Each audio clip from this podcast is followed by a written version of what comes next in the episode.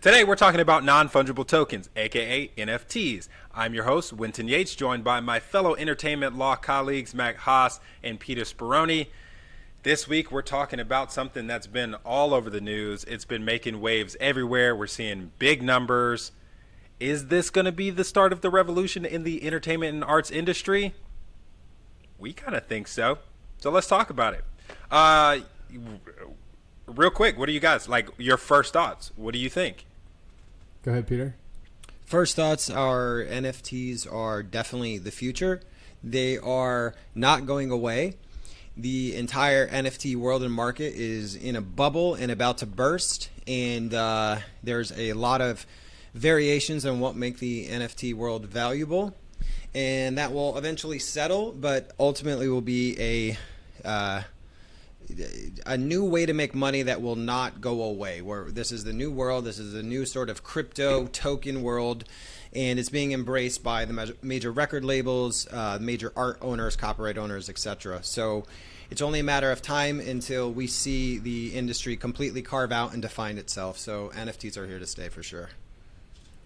Yeah, and I think what's really cool about them is it really brings back this notion of physical ownership that we used to know kind of before this internet era to the digital space in a really more meaningful way.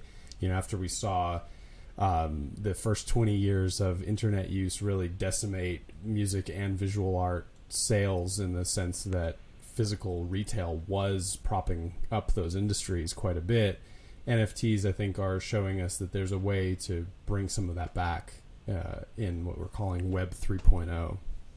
So let's talk about the current news that really sparked the idea for this conversation. All right, so you guys are probably wondering why three entertainment attorneys care what a bunch of tech nerds are doing in a room full of computers. It's actually really important. Like this, we think this is going to be game changing. And we're already seeing it with things like Beeple selling digital art for $69 million.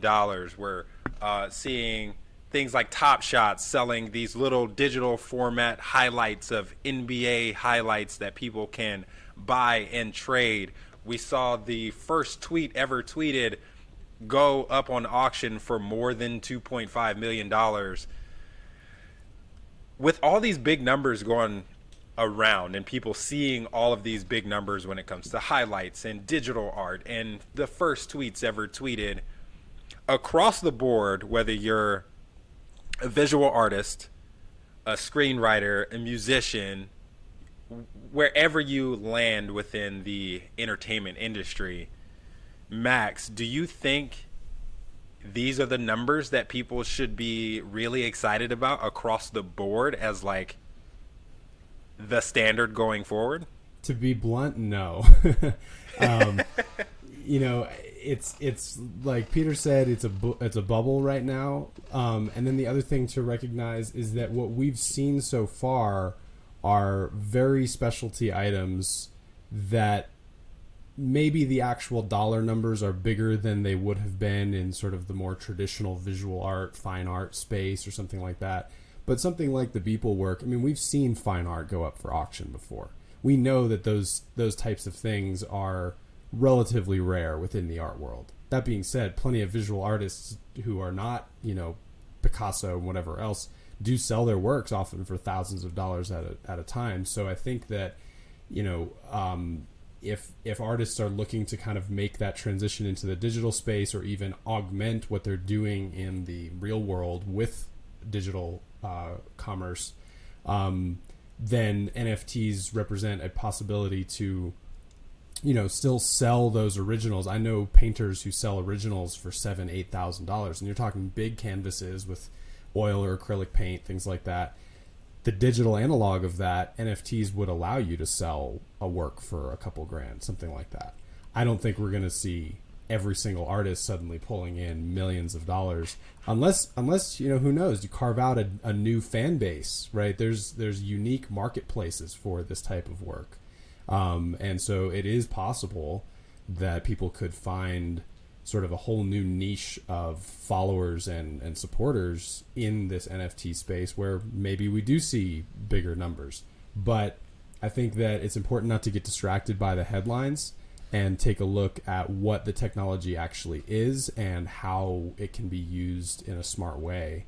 And, you know, on the music side of things, we're seeing that record labels are making all kinds of sort of long-term plans in terms of how they expect to use NFTs. And I mean, then we're not talking multi-million-dollar transactions. Yeah, Max, when you mentioned that, you mentioned fan base. And I think fan base is a really important idea when thinking about how NFTs are really going to affect people. Because for me, what stuck out as like how important this is going to be, it really struck a nerve on my like nerdy collector side, whether it was like Pokemon cards or comic books or action figures, like a lot of those things that I still hold on to today that were really important to me in my adolescence. It was like, okay, that makes sense, and I think that's going to really allow a lot of artists to create their own market space within their fan base and not really look for, you know, outside influences, if you will. Yeah, I think, you know, it's the idea here, especially for indie bands or you know, indie art collectors, dealers, artists, it's cutting out the middleman. So it's allowing them to actually have this asset, have this, you know, value generating item, which is your token, that you have an equity in, and you have an increased value. If it increases, it could also decrease. But I think what, you know, that's going to be a market that emerges, allowing, you know, those independent artists to really give a customized experience to their fan base. You know, one of a kind signature copies of artwork like Kings of Leon did with their NFT release. I think the value of an NFT right now can really be broken down into a couple different categories. Mainly, you look at sort of the utility on how it works. How can it be used? I mean, if you purchased an NFT which is associated with a particular type of game right now, can you use that NFT game in another kind of game moving forward as the industry emerges? Right now, you're sort of confined to the NFTs that are associated with that particular game, but we're seeing entire markets sort of emerge. I think that utility and that function is going to really be dependent on the smart contracts that you actually contract out with these auction platforms and these NFT manufacturing companies that are really going to lay out what you can do and what utility you do have with, you know, your particular NFT. In addition to, you know, there's a company called Super Rare that's putting out a 3% copyright royalty on anyone who buys the token. So you're going to actually generate value in the actual intellectual property of that NFT as a part of buying the NFT. Other NFT sellers are selling packages, experiences, lifelong front row tickets to their shows, backstage passes to their shows. So it's customizing that experience. And I think from the idea of utility, that's a great concept, and that's something unique here. Then on the other hand, you have the valuation sort of scarcity, of rarity, of moments in time, moments in history. I think right now we have a valuable moment in history with the first tweet ever from Jack Dorsey, right? That's always going to have value because it's the first tweet ever from the guy who founded Twitter. So you've got that moment in history, but you also have the novelty of it. It's a tweet. Who cares? But it's captured this moment in history that will always retain its value. If you look at the memorabilia market in general, the novelty market, you have Beanie Babies that were really hot back in the day, and now they're worthless. So you've got the novelty there, but then you also have that sort of utility aspect of these NFTs where I think the value will remain over time. What you can do with them. I want to argue the worthlessness of novelty. Please. These are worth more than I could ever express. Well, could you try to express?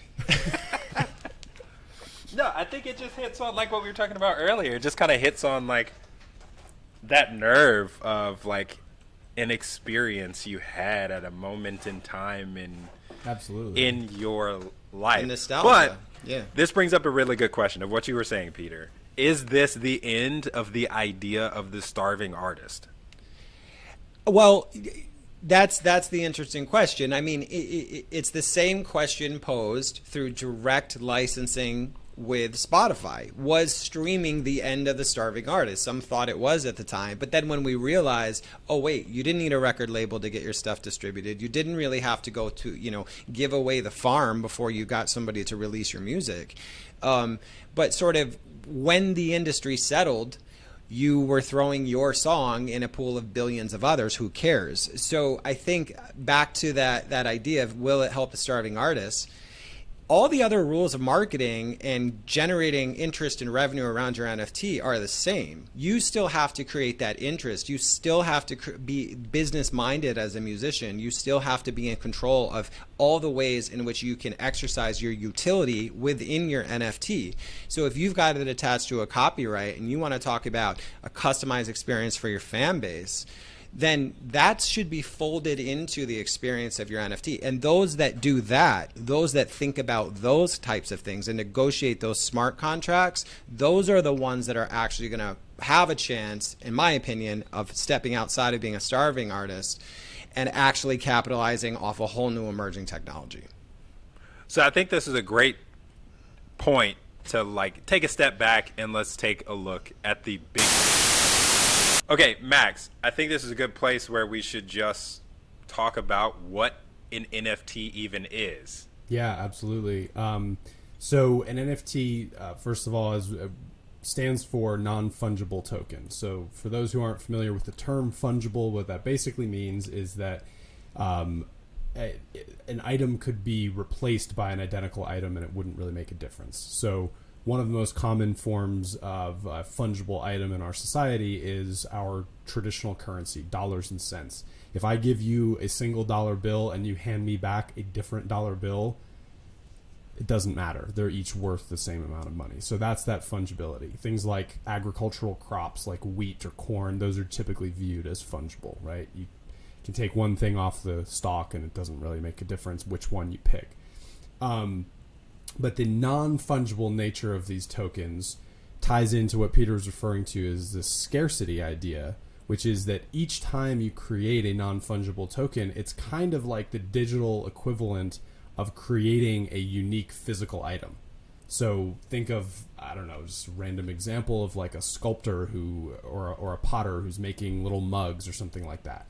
Each time you make a mug, yeah, they might all be very similar to each other, but in the real world, physically speaking, they are each unique items. And so the NFT concept uses blockchain technology to create a scenario in which you can have this unique, scarce item that can have really almost anything included in it. So to clarify, the NFT is the token. It's the digital symbol, essentially, that tells you that who owns this thing and when it was created. And it lives on the blockchain, which is this distributed, publicly accessible ledger of transactions. And essentially, you can use the NFT basically like packaging for any type of digital asset you can imagine. So for those who may have tuned in to Saturday Night Live a couple weeks ago, there was a really hilarious sketch where they mocked, you know, NFTs in general and pointed out that no one seems to really understand what they are.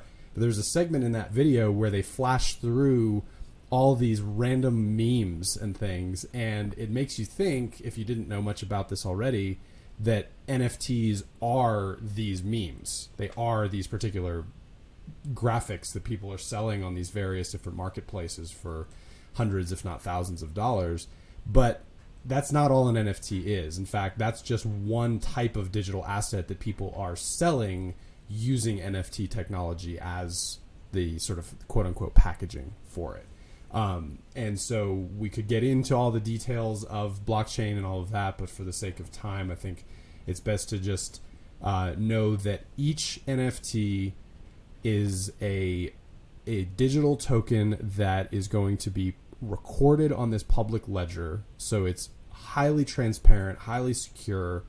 And Peter had mentioned smart contracts. One of the really interesting things about NFTs is that they can actually have this contract terms and language essentially built in so that when a transaction happens with an NFT, someone purchases an NFT from someone else, the contract is automatically executed and all of the terms are carried out.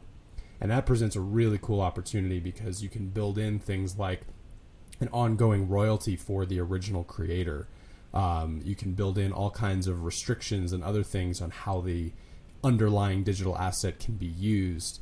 And it doesn't require any trust. You don't have to vet another person before making that transaction because the smart contract is going to operate anyway. And that's really big change from the physical marketplaces where we're seeing NFTs start to be implemented. You know, going back to the Beeple example, I was reading this article that was talking about how a typical fine art transaction involves 6 or 7 different steps and at least 3 or 4 different intermediaries. Just the basics of getting a contract signed and returned, getting both parties to execute it, getting the check sent, the money deposited, make sure it clears the account. All these different things have to happen. And then all of that has to be done before the dealer or the gallery is willing to actually release the artwork to the buyer. But with NFTs, because everything's on the blockchain, everything can be done almost instantaneously. Payments sent, the terms of the contract are agreed to, the art is delivered. Just like that. And that's not only cutting out the middleman, but also increasing these transaction speeds and cutting down on transaction costs is also a really significant impact of these as well. So with as exciting as NFTs sound and what we're seeing in the news right now, for us as attorneys, it definitely brings up some immediate questions as far as like how this is going to affect contract law, how this is going to affect IP. So Peter, can you lay out kind of a general framework of copyright and what are some of the questions we might be looking at when it comes to NFTs and how it correlates with IP? Yeah, so the two worlds, copyright and NFT world, we'll call it, are clearly crashing now.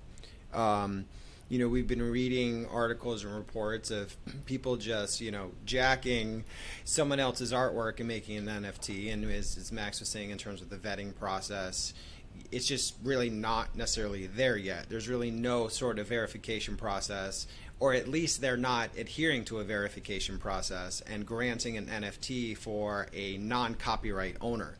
So you have half the industry sort of saying this isn't going to implicate copyrights, but I think the big people in the industry, especially music, you're seeing a shift now.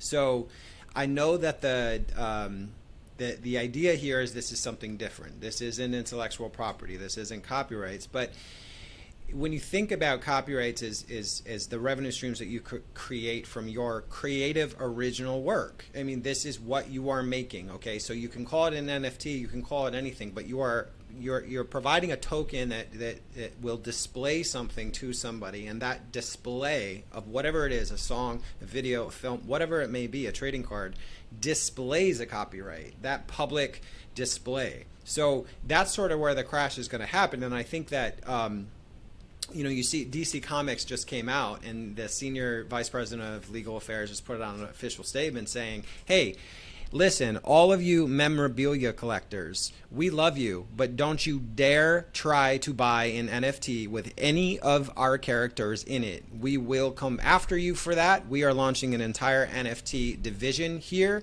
However, we're getting in first. This is our intellectual property.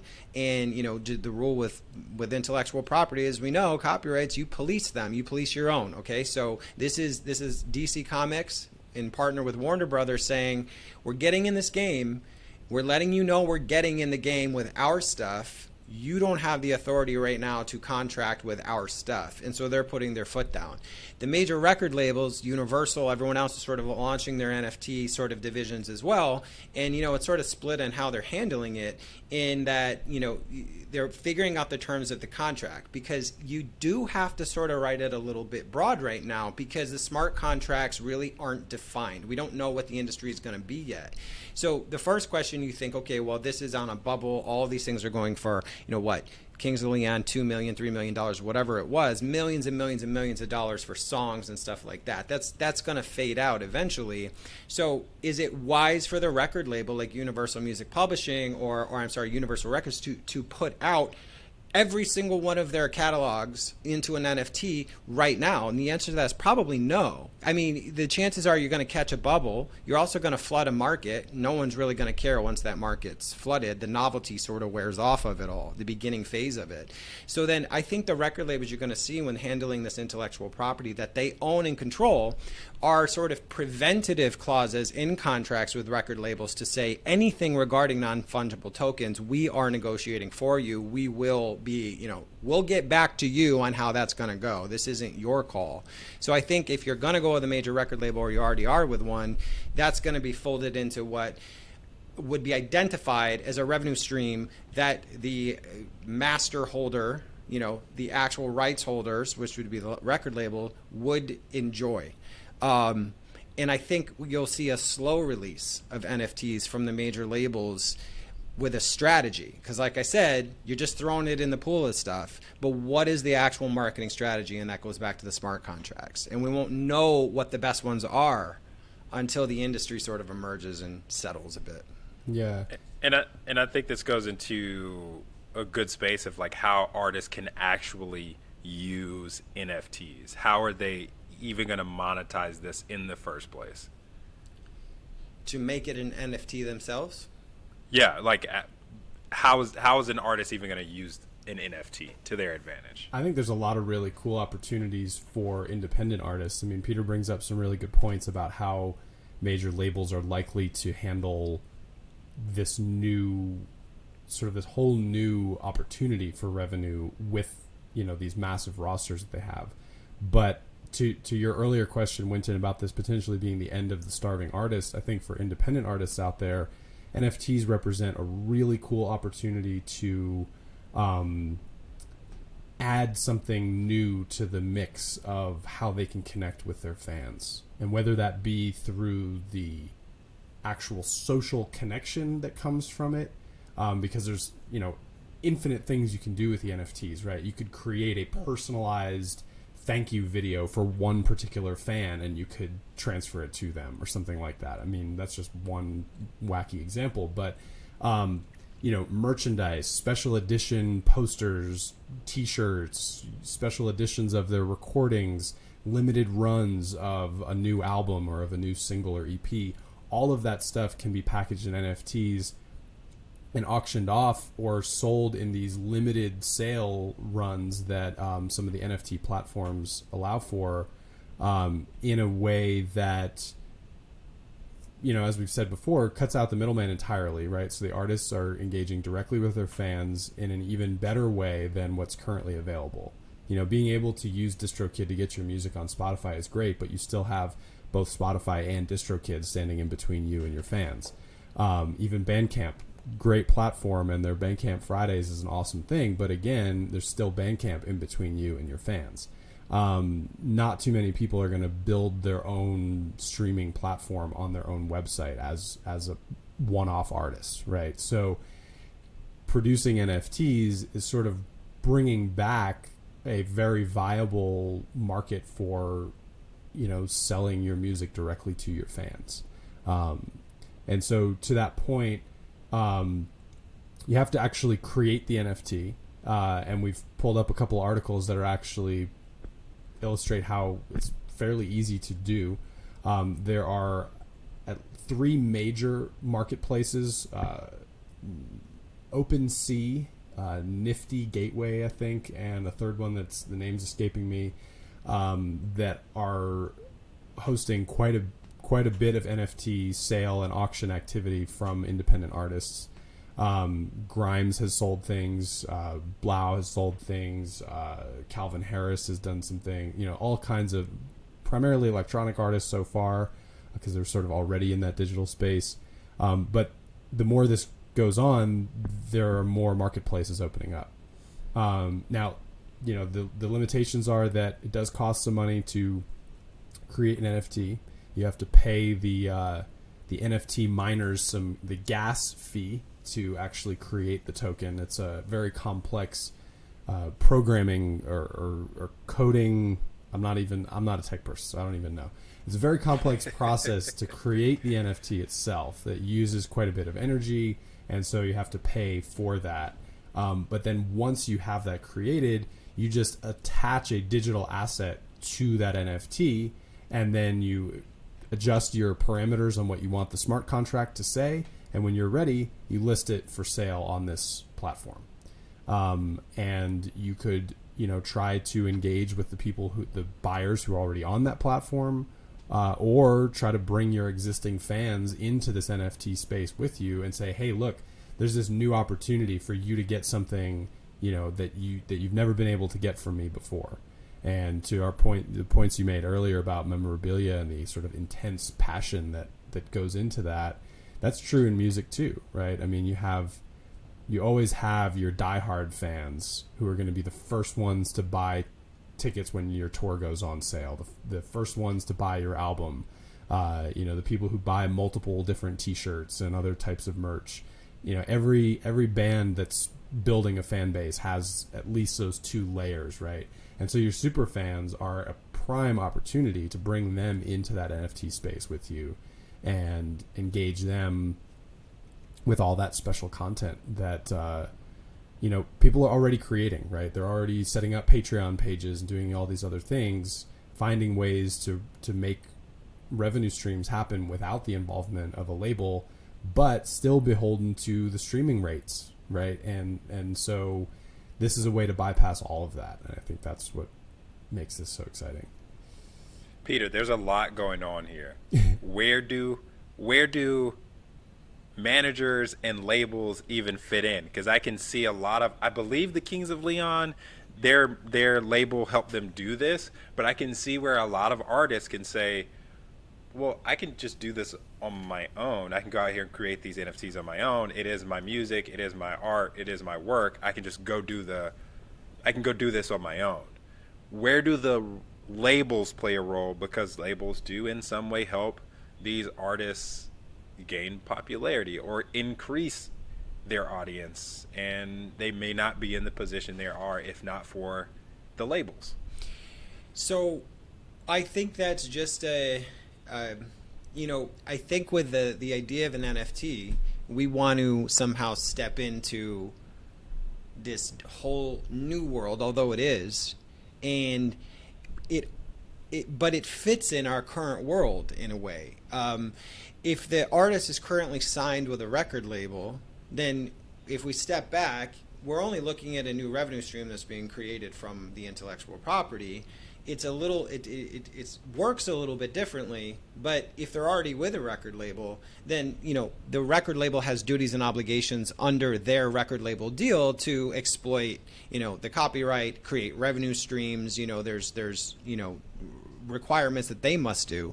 So the added benefit, if you are with a record label, which if you're with a record label and you're releasing your NFTs without your record label, I'm just calling that, you're going to hit a lawsuit. You will catch a lawsuit for that. So these will happen all over. I'm just calling that because the labels, I think it's fair, and I don't think it's a big stretch for the labels to say, yeah, this is sort of ours. You're under contract for us.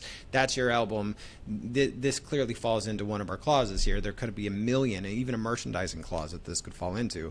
So the indie artist, you know, that doesn't have the record label, if they're going to go into the business mindset around the NFT and put in a marketing campaign behind the NFT, then that could increase that future value and that valuation moving forward. If you think about ownership in one of these songs, if you're purchasing a token from your favorite band, you know, you almost are buying equity in this stock of that particular song. So you have your future valuation of the NFT. It was really could be broken down by how rare it is, a scarcity, but the valuation can also be driven by speculation. Where's the band going? What kind of current events are dictating why we're talking about the band? Did a band member die? Imagine if the band is killed in a plane crash. I mean, imagine you have that NFT from the last song ever recorded and you're attached. So there's this idea here that if you have ownership in owning that token, and that is associated to the actual brand itself that the record label, the TV networks, and everyone else is pushing, you're attached to something bigger. And I think that's true with the same concept as an autographed picture of, I don't know, Eric Clapton from back in the day. I don't know, it goes up in value over time, sure. But this one is a little bit different. You're holding on to the actual like sort of digital imprint of what this is. So you rise up with the success of the band, and the value of that NFT can increase for a million different reasons. Like I just said, a death of a band member, something that it's just, that's going to make that more rare as you go over time. So I think that the indie artists, if they're putting in the proper campaign behind the NFT, they've got a chance. They can cut out the middleman, no problem. If they don't, it's like putting your stuff up on Spotify streaming. The record labels will play the same role they have before by creating as much interest around the NFT as possible, and they'll get super creative in their smart contracts by divvying up royalties. I think PR-wise, it'd be really wise for record labels to give a cut, percentage, back-end royalty back to music communities, back to underprivileged communities. Use these tokens to actually generate ongoing revenue for other missions. So you can have that sort of attachment to it in the smart contracts. I think that's a huge opportunity to use these in a more robust way as a campaign. To get people interested and to purchase them. Yeah, I think with all of the great things that we've talked about when it comes to NFTs, it would only be appropriate first for us to look at some of the downsides. Counterfeit copies being one of them. And when we say counterfeit copies, we don't mean like we're making counterfeit money. We're talking about people at the moment, and we're seeing a lot of it, just going out there and grabbing random things, NFTing it, making money, even though what they grabbed didn't necessarily belong to them. Not even necessarily, it didn't belong to them. They didn't own the IP in it. And people are grabbing these things, NFTing them, and putting them out there. And with the way that NFTs are set up, the not being able to track it in some sense is making it a little bit easier for people to do that. Yeah, what's important there kind of goes back to that issue of sort of the crashing between the NFT world and the copyright world, is that NFTs are not in and of themselves intellectual property. But the asset that is sort of packaged within that NFT is. So whether it be visual art or a little video clip or a piece of music, that already has a copyright from the moment that gets created.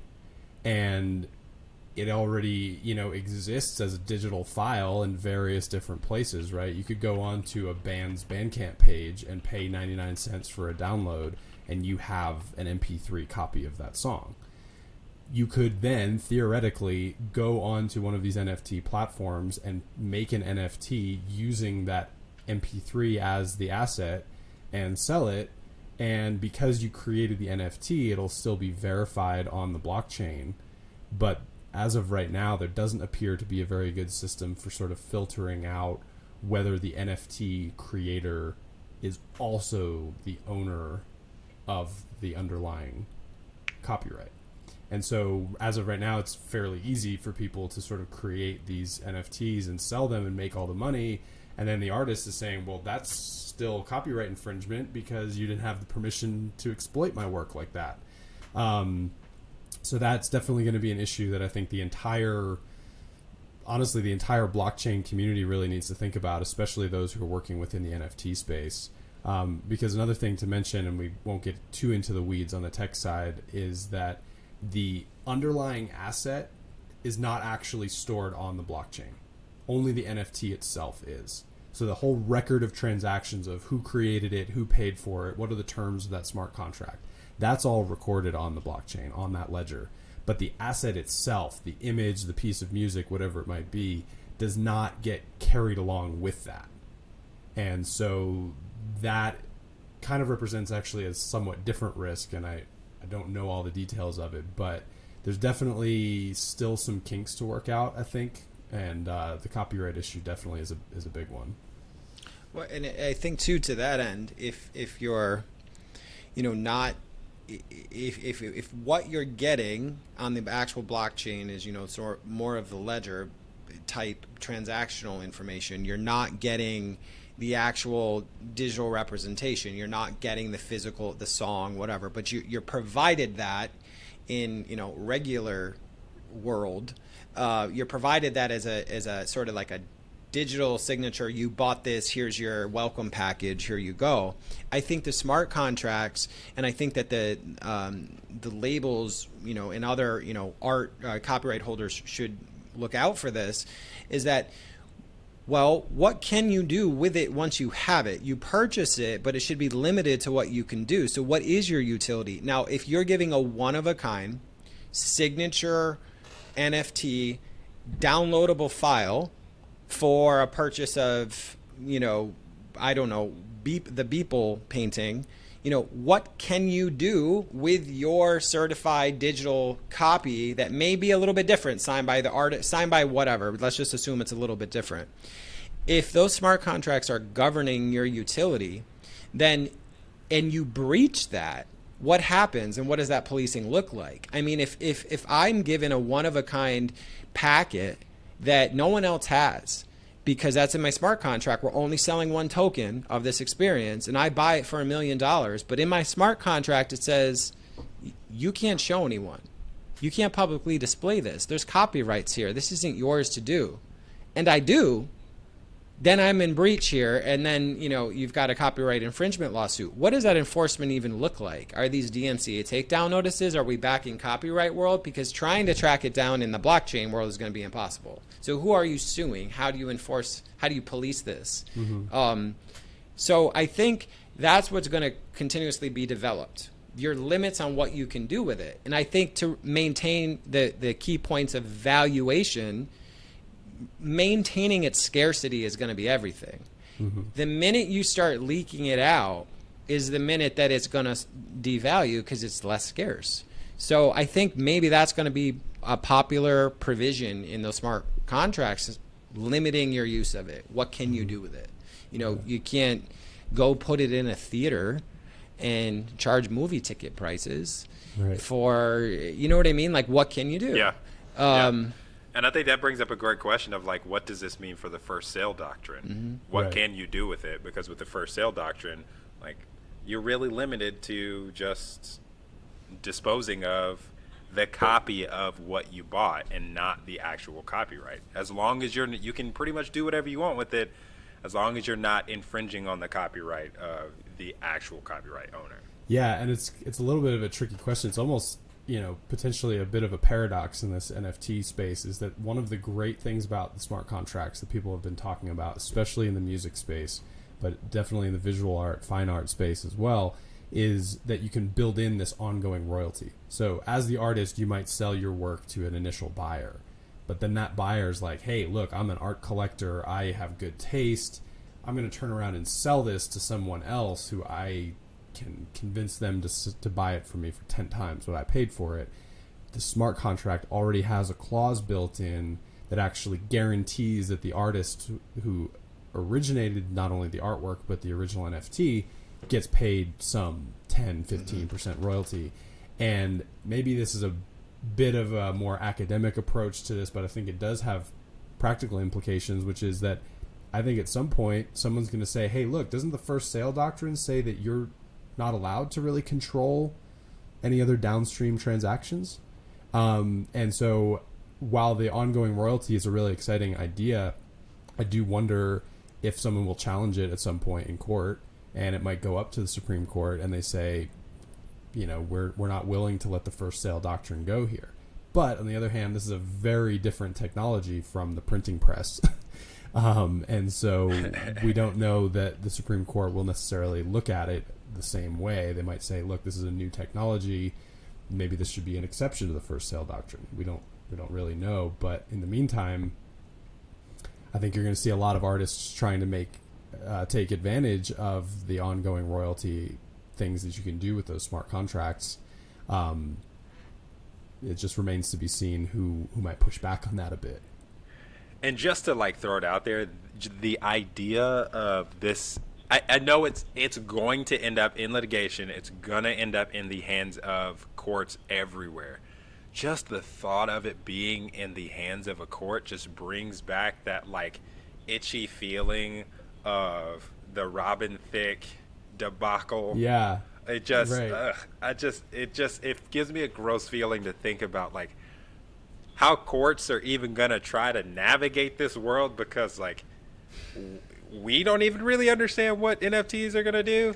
So, like, to put it in the hands of a court to say, like, hey, figure out this new tech, figure out what we're supposed to do with it, and figure out how it's going to affect contract law, how it's going to affect intellectual property, how it's going to affect, like, all these other areas of law. Like, yeah, you guys go figure that out. Not to mention, on the financial side, there's been a lot of noise about regulating not only cryptocurrency but possibly NFTs as well, like a security, and that would bring in the SEC and all these other things to think about too, and that's all still very undefined right now as well.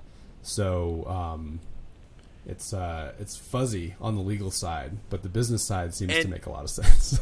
And then bringing in those entities to oversee NFTs, does that then, like, break the idea of why NFTs were, like, birthed in the first place, to, like, have this independent space to create these market spaces in this, you know, even though it's not Bitcoin, the idea of Bitcoin is not having this centralized currency space.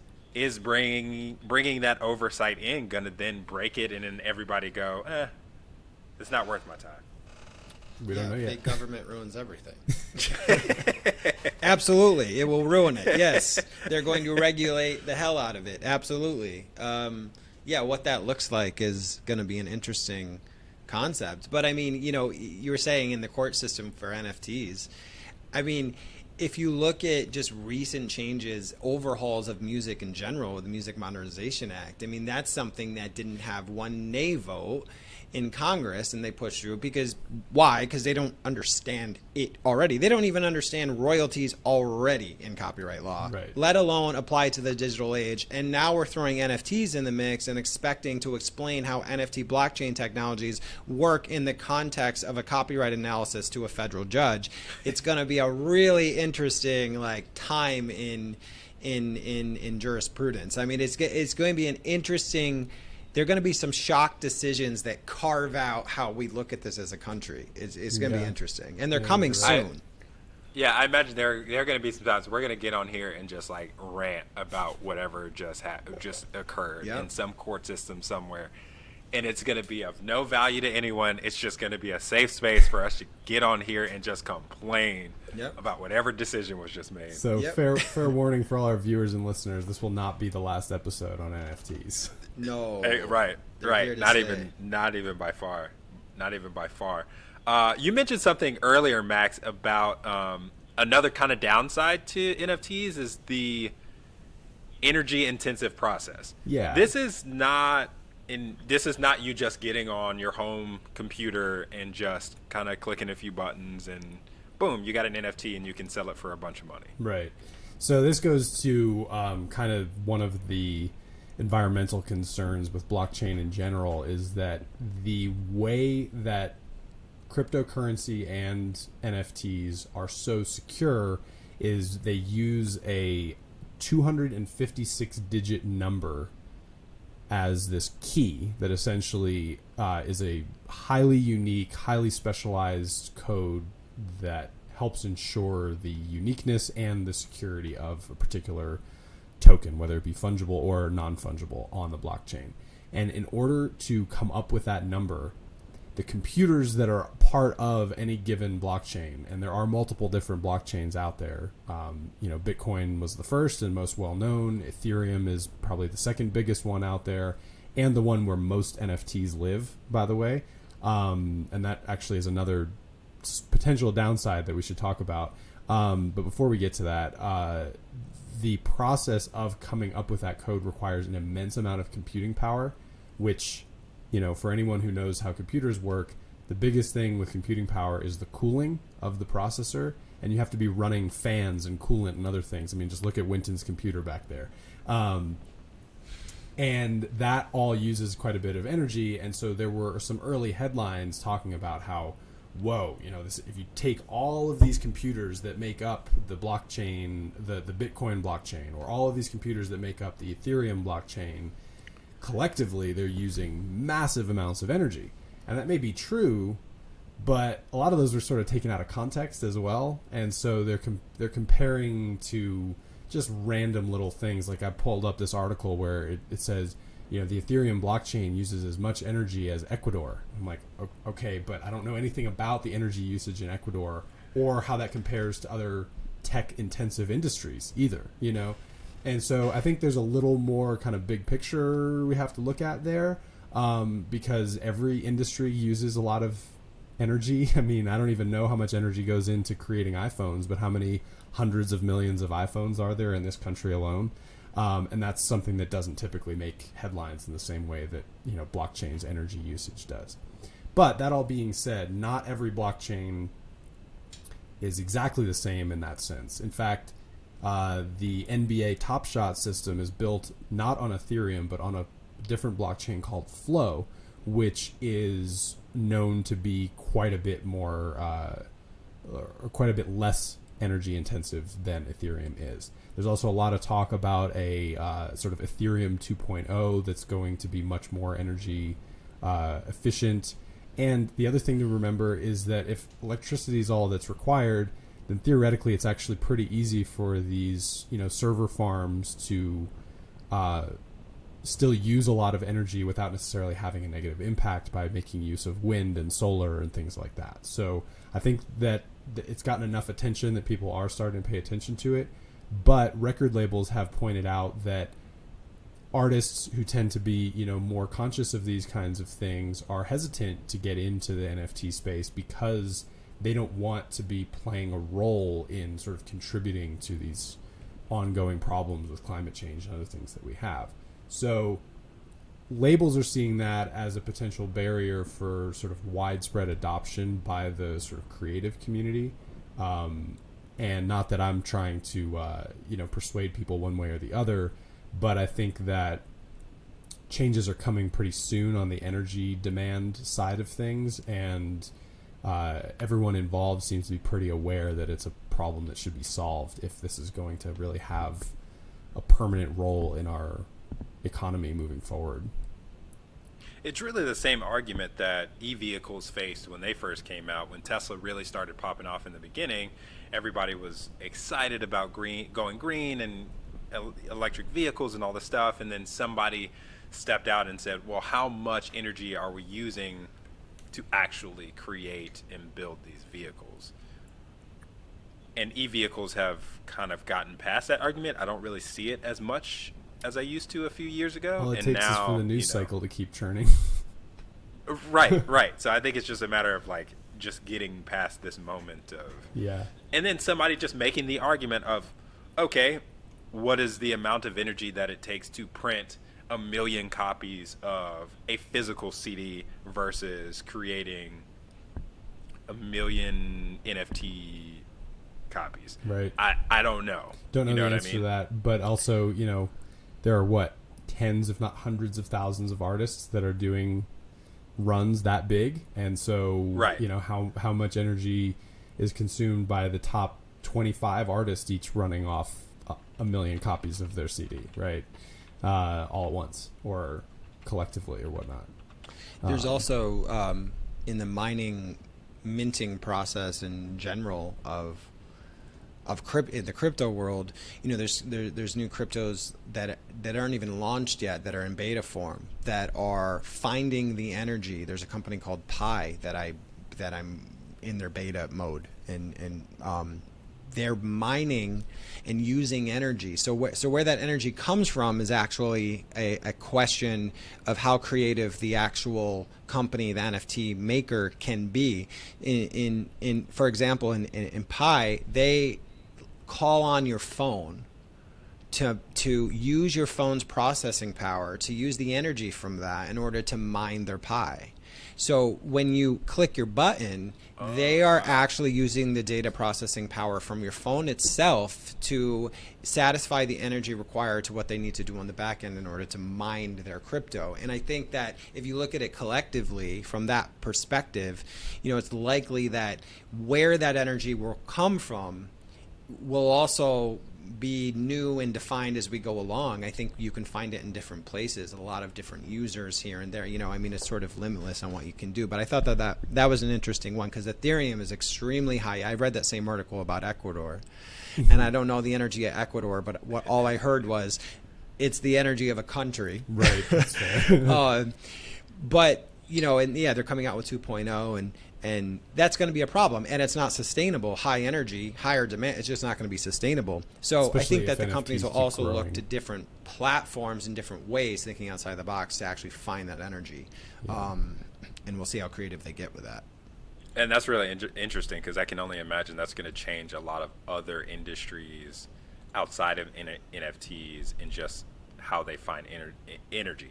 Because just like randomly pulling up, I don't know, J-Lo's album sales. She sold more than like 26 million albums. That may not be actual 26 million physical copies. I imagine it's not far off from that. Like even if we take 6 million of those copies off, 20 million physical copies of albums, that's got to be a lot of energy versus someone mining using the amount of energy you're using, you know, playing Angry Birds on your phone. I don't even know if people still play Angry Birds, but like playing Angry Birds on your phone, using that energy to mine digital albums. We really don't know. And they give you Pi in exchange for that. So right. I right now have 117 Pi. They're not even launched, but it's only because I'm letting them use the processing power of my phone. So I get Pi in exchange. So, you know, I think we're going to see new ways to find that energy, tie into the technological world with the advancements and updates. Now, you saying that you're getting Pi in exchange for them using your phone, finger, thumb energy brings up another question, another downside, Max, of like there's kind of a barrier to being able to do this because you have to own some ether to even be able to create an NFT. Right. Yeah. So because most of the NFT marketplaces right now are on the Ethereum blockchain, for people who are looking to create NFTs, it appears that you need to use Ether, which is the cryptocurrency for the Ethereum blockchain, in order to pay your gas fee to create the NFT in the first place.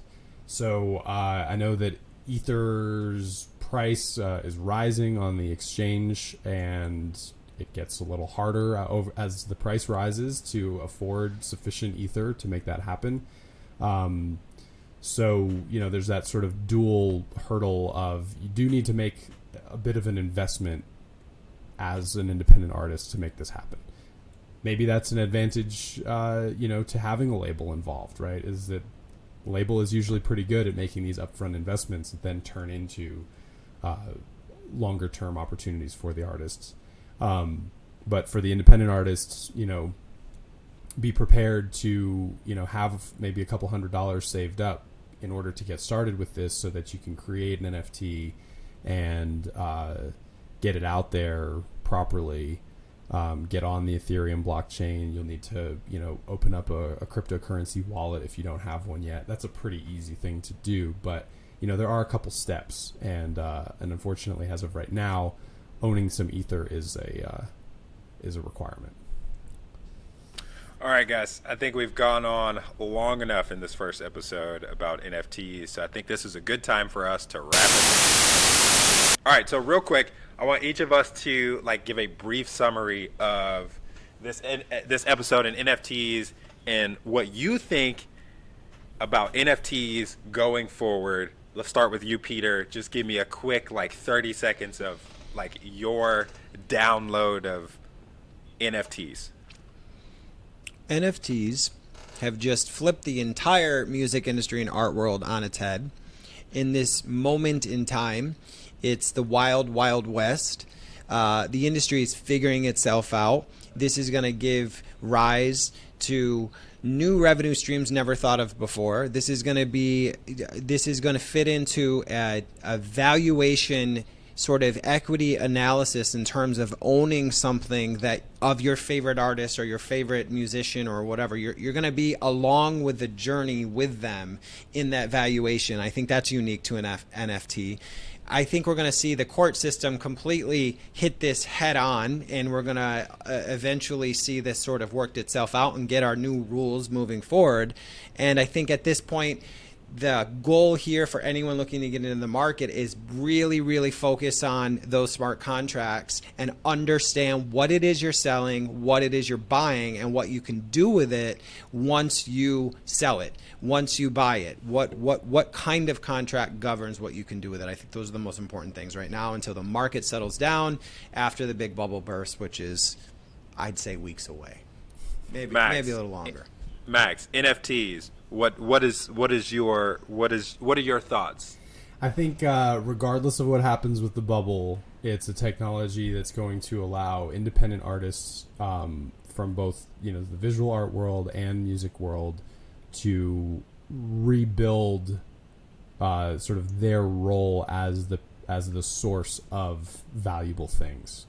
The past 15, 20 years, we've really seen the balance of commercial power, so to speak, in the hands of the consumers, right? Everything's free. Everything's super cheap. iTunes pioneered the 99-cent download, and so the value and the ability to control that value really fell out of the artist's hands. And I think the NFTs present an opportunity, especially for those independent artists who are entrepreneurial, who are ready to try something new, who are tired of getting paid, fractions of a penny per stream. Not to say you should abandon the streaming services completely, but, we've only scratched the surface in this episode. There are so many articles out there that dive into all kinds of things. There's this great article I've got pulled up here that talks about, there are multiple music-specific NFT platforms starting to emerge now. I came across a place that does an online art gallery of like digital artworks. The whole thing is basically a crypto or NFT based, art gallery essentially. There's just so many different things to explore here. It's more than just, telling your fans to download your music on Bandcamp Friday. It's more than just signing up with DistroKid. This is like huge opportunity for an artist to really kind of position themselves in a new way relative to their followers. And I think that's really exciting. And you're right. The legal stuff is going to get hammered out slowly and painfully. But I think in the meantime, there's enough here for artists to, use this to build up, some new revenue streams, maybe even start building some wealth that has been very difficult for artists to build for a very long time. I am very excited about NFTs. I think NFTs is the future in the arts and entertainment industry. Like, to put it as broadly as possible, NFTs is putting a lot of creativity back in the hands of artists and how they engage with their core fan bases. It's going to allow them to really engage with them on a different level than we've ever seen before, outside of just selling them merch or doing vlogs and kind of giving them a BTS of what they're doing on tour in their van or whatever onto the next show.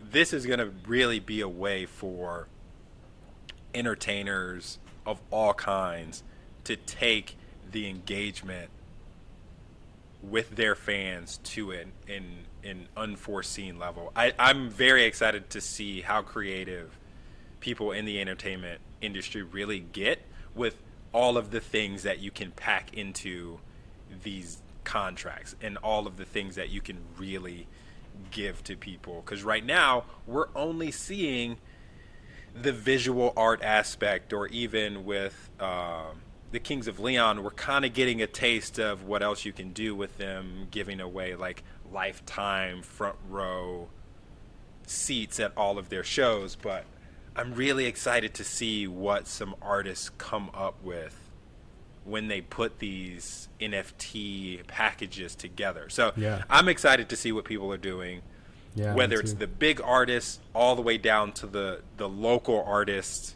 that is only known within their region of a city or state. Like, I'm really excited to see how this really affects people's careers going forward and what effect it does have on, like, the idea of the starving artist. If it does give people that lane to no longer be a starving artist. Yeah. But, all right, guys, I think this was a great episode talking about NFTs. We really appreciate you watching Law in the Limelight. Let us know what you think about NFTs in the arts and entertainment industry. To join the conversation, join our Discord, Law in the Limelight. Follow us on Twitter, Instagram, Facebook, really all of the social medias. Also, if you'd rather listen to us, you can find us wherever you listen to podcasts. We're going to be up on all the major podcast platforms. And if you want to know more about our actual law practices when we're not recording podcasts and we're actually doing attorney stuff, check out theparlatorlawgroup.com where you can find all of our contact information. For now, I'm Winton. I'm Max. And I'm Peter. We'll see you next time. See you next time. Bye. One of our rules is telling you about the other rules. First thing you should know, nothing we say here is legal advice, and you shouldn't take it as legal advice. We'll be giving our personal thoughts and opinions on various entertainment industry issues, and we hope that it's informative and maybe even educational for you. But if you have a specific legal issue, then I recommend contact an attorney directly and set up a consultation where they can give you legal advice. And the second thing you should know, even though we all work for the same firm, it doesn't mean that we all speak on behalf of our whole firm. The views and opinions expressed are solely our own. The final words of warning depends on what state you're in. While you're watching or listening, be aware that Law in the Limelight may be considered attorney advertising.